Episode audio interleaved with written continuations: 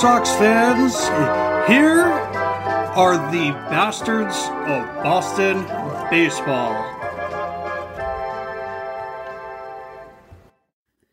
Hello, everyone. Terry Cushman here, giving a solo episode on some Red Sox tidbits over the last 24 hours or so. All players are now in camp.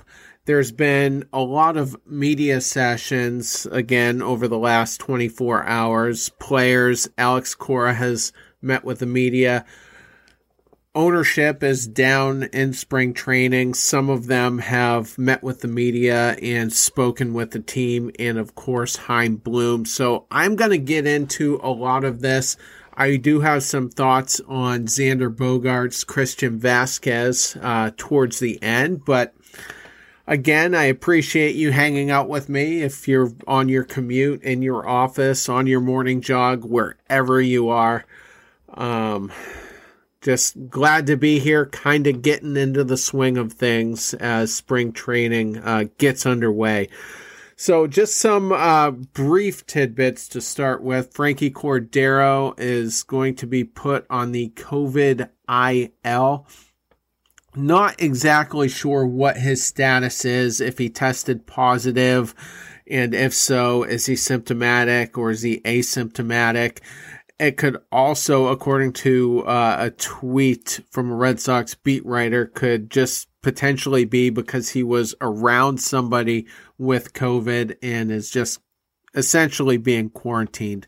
Nonetheless, uh, Franchy Cordero not in spring training at the moment.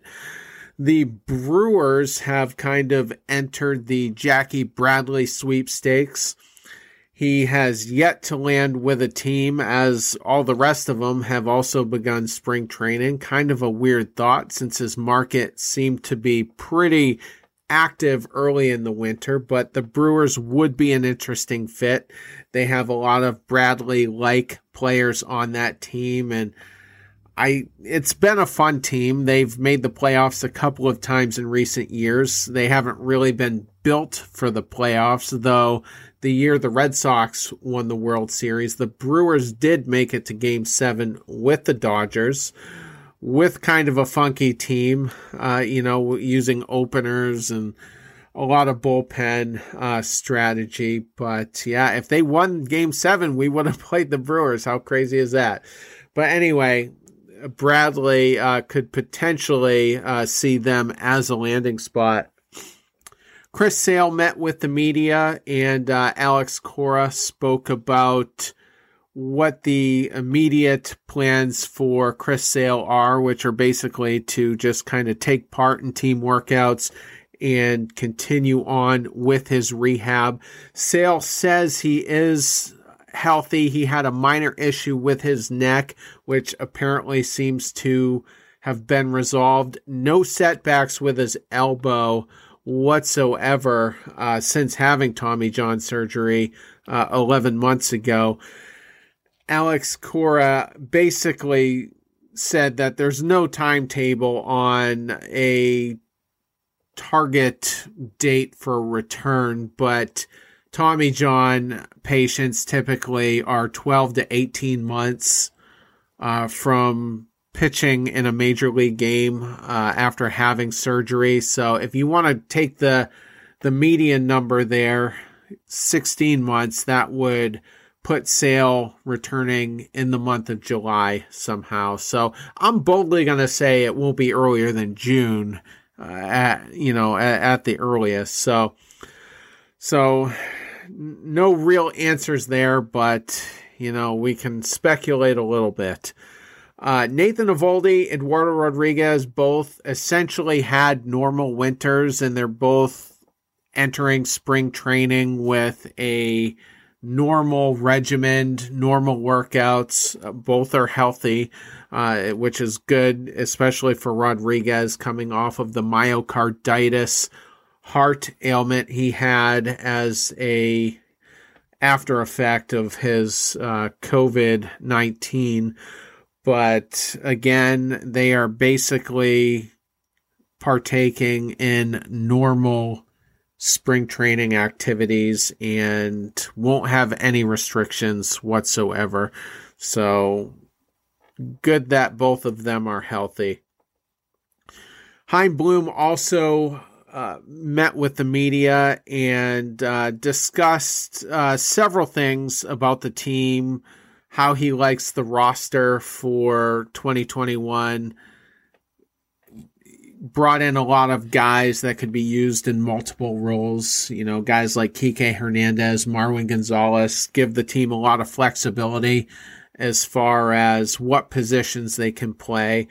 So he spoke about that. I'm I've been a critic. I do not think this is going to be a super competitive team. I would love to be wrong, but uh, that's just kind of how I feel. But nonetheless, Chaim Bloom has expressed a lot of confidence. Cora as well. That was a theme throughout his interviews over the last couple of days.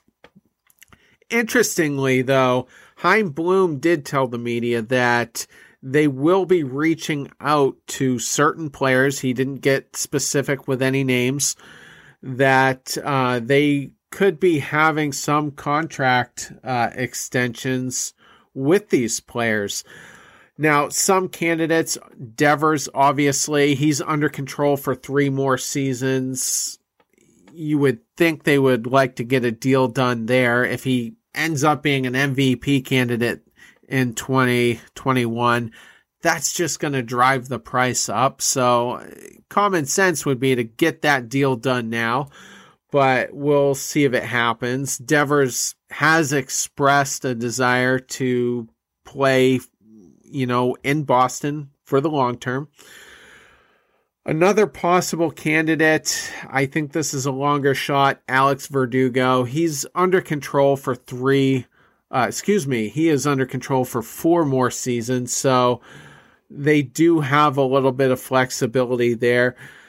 One thing Red Sox fans need to keep in mind here is as much as we love a lot of these players, we're not going to be able to keep everybody. And we do have some depth in the minors. You're going to start to see some of our higher end guys get called up, make their debuts, and basically occupy a roster spot for the next six or seven years. Some of those guys, obviously, Jeter Downs, Triston Casas, probably more in uh, 2022. Um, Jarren Duran, who has caught a lot of people's attention in the Puerto Rican uh, league this year. So these are guys that are going to come up. They're going to have roster spots. You can't keep everybody, like I said. So just keep that in mind. I liked what I saw from Alex Verdugo last year, and I would like to keep him in Fenway as long as possible. But like I said, it's just not going to work out for everyone a couple other guys that are extension candidates that are interesting Eduardo Rodriguez, Matt Barnes. Rodriguez, especially, is an interesting case because let's face it, when we acquired him, we thought he could be the next ace of the Red Sox. You know, we didn't have Sale at that point and there seemed to be a lot of upside with Rodriguez, but he has had issues with inconsistency. He's had injury concerns, mostly lower body. He had a knee problem for a couple of years. They probably should have dealt with it sooner than they did, but he hasn't truly had that one breakout season where you can say, yes, he is a top of the rotation guy. And what would an extension for Rodriguez look like? Is it a two or three year deal? Does it end up being a five or six year deal? That sounds a little bit far fetched, but also take into account you're going to have Nathan Eovaldi next year, whether we like it or not. And let's see, that next year, 2022, would be the final year of his deal. So maybe that doesn't necessarily impede Rodriguez from signing because Eovaldi would just come off the books anyway. But you got Nick Pivetta for the next four or five years, Tanner Houck for the next five or six years at least, Chris Sale uh, at big money for the next uh, three years uh, beyond 2021.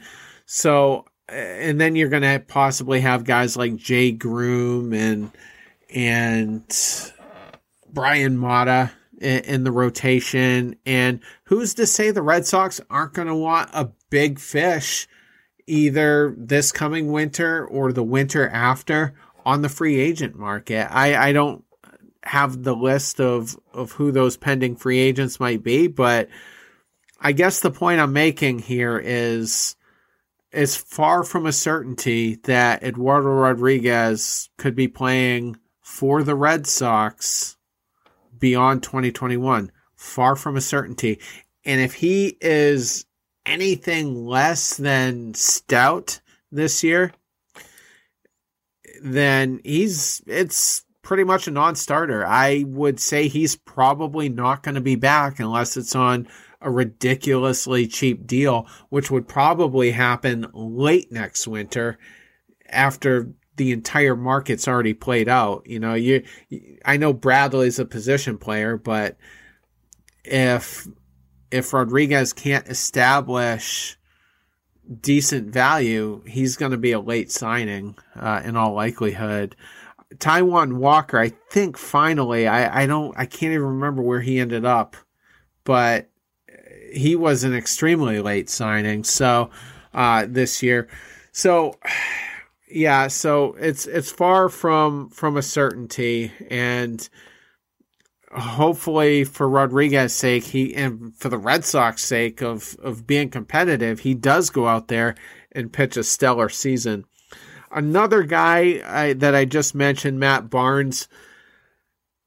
I can't see him getting more than a one or two year deal after this year. Relievers don't have long shelf lives, and it's hard to believe, but Barnes has been with the Red Sox since 2014. So this will be his uh, eighth or ninth year, I guess. And I just can't, I don't see how much sense it makes to to lock him up for multiple years when we've got guys like Hernandez who's going to be around for a while, uh, Josh Taylor as well.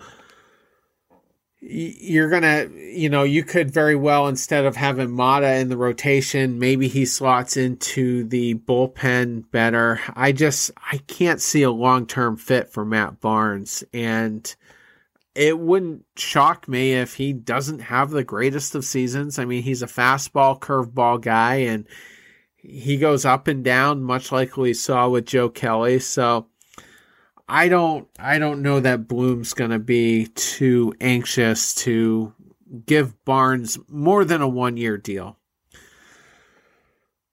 Moving on, uh, Bogaerts also met with uh, the media and Alex Cora also says that he sees Bogaerts as a leader and is happy to see Xander kind of taking on that leadership role.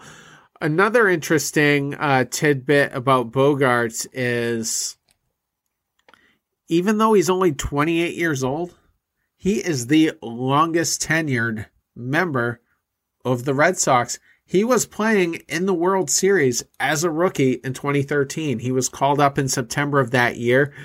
That was back when he was wearing number 72 on the back of his uniform and uh, kind of took the job from uh, Will Middlebrooks after that game three blunder where Middlebrooks caused the interference with Allen Craig and Craig was allowed to score. That ended up being the walk off run and uh, an extremely bizarre ending to a World Series game.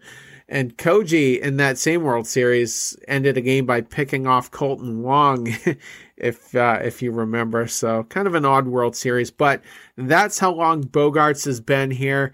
No other player on the team has has been active on the roster that long uh, now that Pedroia is officially uh, done. So uh, he was asked about his opt out, and I know we've talked about that on previous episodes. And Xander basically said it's too far down the road to really be talking about. He's got to play out the entire 2021 season and then the entire 2022 season. So he's right. He's absolutely right. it, it is kind of too far down the road to be stressing out about and not focusing on the season at hand. But, uh, but interestingly though, he is under control if he doesn't opt out through the 2025 season. So that's five more seasons. He also has a vesting option for 2026. We haven't talked about that so far on the podcast. And in order for that option to vest in 2026, he needs to have 535 plate appearances in the 2025 season. Now, what's interesting about that is every year since 2014, which was his first full season with the Red Sox, 2014, Bogaerts has exceeded 535 plate appearances in every season, except, of course, 2020 due to the shortened season. So Bogaerts, for the most part, has been healthy. He's had a couple of nagging injuries um, at various points, but he's always been a gamer. He's played through them. The only semi serious uh, injury he had, I think this was in the 2018 season he had an awkward slide uh, towards a dugout trying to catch a ball in foul territory. And I think he kind of nicked his uh, ankle and missed a handful of games due to that. But by and large, Bogaerts has been healthy. And if he just decides, if he's not feeling like the Red Sox are going to give him a new contract following the opt out, if he's comfortable in Boston, he could very well just say, you know what? I'm just going to play out my contract and I'm going to try to get that option to vest, which would keep him under control for the next six seasons if that option does vest. And then he'll be a free agent at 32 years old. And if he maintains good health over that stretch, we have seen some guys get decent contracts in their 30s. George Springer, I think he's a year younger than what Bogaerts will be, but he just got a pretty big five year contract offer. Whether you agree if it's a good signing or not, Josh Donaldson got a pretty decent four year offer at 35 years old. So, so even though the sport's trending younger, if Bogaerts is still putting up above average offensive numbers and still defensively somewhat sound. I know even now he's not the greatest shortstop, but still, I mean, there there's a lot of value with a guy like Bogaerts. And the thing that makes it harder to imagine Bloom not making it a priority to keep Bogaerts in Boston longer than his current deal. I mean, he's already gotten he's traded Mookie. Now, granted, Mookie didn't want to stay. Bogaerts does. So I just can't imagine Bloom forcing Bogaerts out, you know, kicking and screaming, um, because he doesn't he doesn't want to add two or three more years onto the existing deal. That's just extremely far fetched. And Bogaerts does seem willing to to take team friendly deals. He's getting twenty million dollars a year. Trevor Story, Carlos Correa, Francisco Lindor next season, they're gonna blow that number out of the water. So it is a little bit, you know, open to interpretation as to what Xander's plans might be, what Scott Boras's plans for him might be, but I just can't imagine him playing in another uniform. And I know I, I have some co-hosts that probably will vehemently disagree uh, with my take on this, but you know that's what makes us a great podcast. We do have differing opinions here, but that's my opinion. And I could see Xander. I think there is a scenario in which Xander plays out his existing deal here and just enters free agency at 32 years old. I don't think that's out of the realm. Another player, interestingly, uh, who will be a free agent uh, potentially after the 2021 season is Christian Vazquez. The Red Sox do have an option. I think it's a $7 million option uh, for Vazquez uh, in the 2022 season. There's probably expectations from much of the fan base that believe Vazquez could be back uh, you know, with that option, but I'm not so sure. Uh, um, it's hard to know how Bloom, you know, values that catching position. We know Connor Wong is probably going to be ready no later uh, than you know the 2022 season. So, and he's he's had a lot of games in I believe Double A. So, um, so it's just hard to really try to get a sense on if Vazquez is a short term or a long term guy. And the Red Sox also just this week, or maybe it was no, it was last week actually, they made a trade with the Tampa Bay Rays. They sent Jeffrey Springs and Chris Mazza to the Rays for a catching prospect who happens to be the number 14 prospect in their system.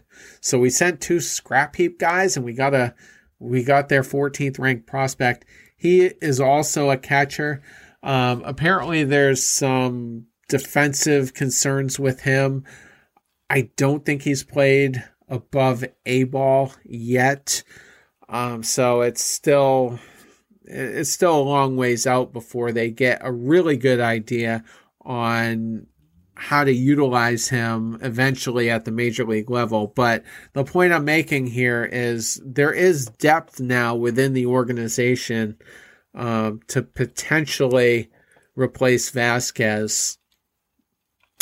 Now, I'm going to go outside the box here with Vazquez, and it could pertain to the 2021 season. Now, disclaimer I will say this is an extreme long shot. Some people will say this idea has no chance whatsoever of playing out, and maybe it doesn't. But I just want to I want to introduce the idea. But before I do, uh, and I've done this before, I haven't done it in a while. I just want to go over Vazquez numbers with each pitcher, what their ERA is with Vazquez catching them. We'll start out uh, on the worst end of it. Uh, Nathan Eovaldi with Christian Vazquez catching him, a 4.47 ERA. Martin Perez, smaller sample size because he only pitched in 2020 with the Red Sox, and albeit a shortened season, 4.26 ERA with Christian Vazquez catching him. Eduardo Rodriguez doesn't have terrible numbers with Vazquez, not great, a 3.98 ERA. He's one game from getting absolutely shelled with Vazquez catching him, and that number will drift into the fours, but not great. And then if you go back a little ways, Rick Porcello, a 4.96 ERA with Vazquez catching him. David Price, I don't know if Price is a Hall of Famer. I guess I'll just, for argument's sake, say borderline Hall of Famer. 4.27 ERA with Christian Vazquez catching him. Chris Sale famously doesn't like Vazquez catching him. 4.61 ERA Kevin Plawecki has never caught Chris Sale, but he's automatically going to be his personal catcher because of that 4.61 ERA. Now, why am I bringing this up? Because there's no record of any pitchers having a good season with Christian Vazquez catching him. I th- it's always been my steadfast opinion that Vazquez hurts pitching staffs. He's just not great. You can go to the bullpen and and some of the relievers will have decent numbers with Vazquez, but most of those guys have fewer pitches. You know, mostly they're just two pitch guys, whether they're fastball slider, fastball curveball, whatever. But so here's the outside the box idea for Vazquez. Michael Chavis might not make the team. He's in real danger of not making it. He has options, so they could just easily send him to Pawtucket and leave him down there for a while. But he's not a great option in the lineup, despite the fact he does play first base. Bobby Dalbec, I'd love to be an optimist and say he's a bona fide major leaguer, but we don't know that yet. He was okay in a small sample size. A lot of teams never really got to take second and third looks at him, so this season they will. And if the second or third time, you know, the Orioles, Blue Jays, Rays get a look at him and the strikeouts start to creep up to an astronomical rate, Dalbec could conceivably have to go down to the the minors to work on things and he's always been a high strikeout guy against minor league pitching they have not had any problems striking out Bobby Dalbec. He's a career 250 hitter if you include all those levels of the minor leagues. And again, tons of strikeouts. So it's not out of the realm. He might have to get option. Now, you could put Kike Hernandez or Marwin Gonzalez conceivably at first base. That's could be one of the reasons why Bloom wanted that depth. But here's an outside the box move. What if you put Vazquez at first base? I think he could be adequate. I mean, he was playing second base, I think, in the World Series. Oh, well, maybe he didn't, but he has had a game or two, or at least part of a game at second base. I think he was playing first base in that World Series because Kinsler was at second and then botched that play. So I misremembered that a little bit. And then uh, Vazquez has had some reps at third base as well late in games. But but just entertain that thought for a second.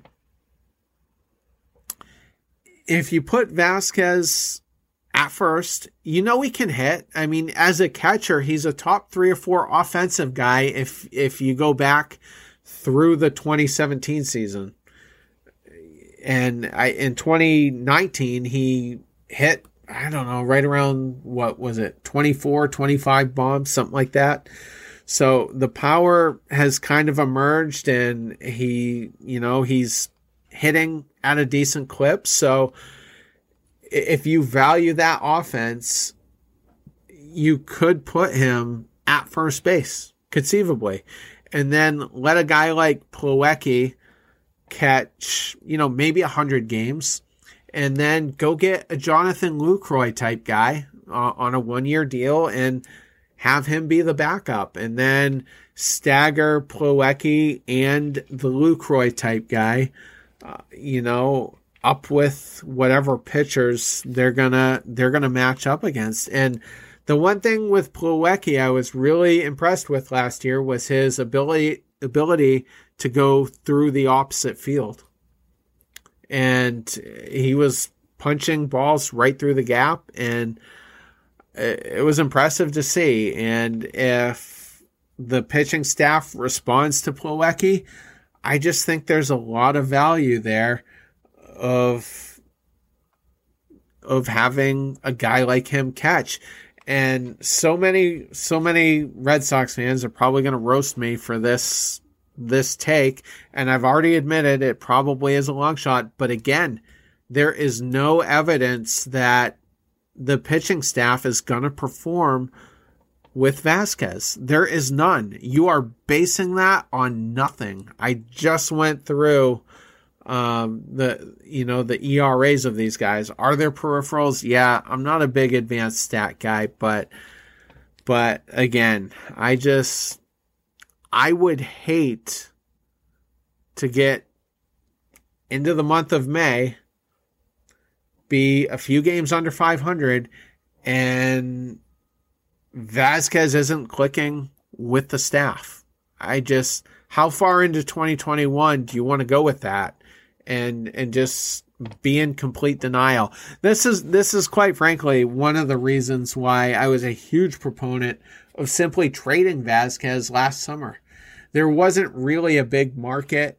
Uh, you know, uh, who was the top trade? It was the Indians trade with the, um, with the Padres that sent Clevinger there.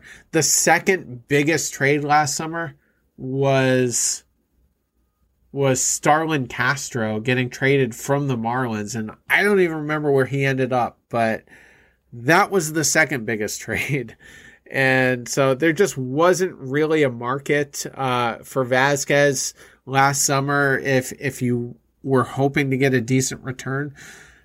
Eovaldi wasn't even traded. There was an expectation that, you know, maybe he could be. Um, you know, Red Sox would obviously have to eat some money on that, but, um, but yeah.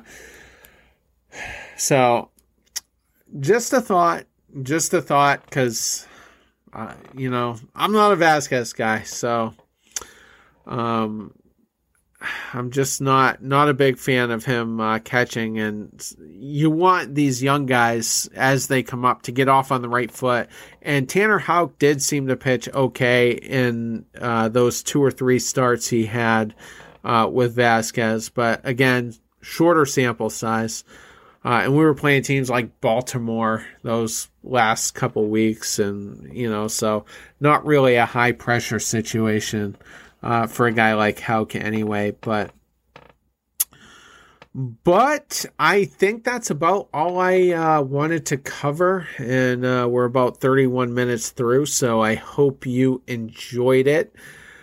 I kind of have a surprise episode for Wednesday night, so it'll be uh, a 48 hour turnaround. I'm going to have uh, another podcaster from another team on, and um, we're gonna kind of discuss some things. Uh, I will say this though, it is a Yankees podcaster, so I'll throw that out there. So it'll be kind of a rivalry show, um, you know, in a sense. So be on the lookout for that. I hope uh, I hope you all enjoyed this, and uh, we'll be back with you in a couple days. Take care.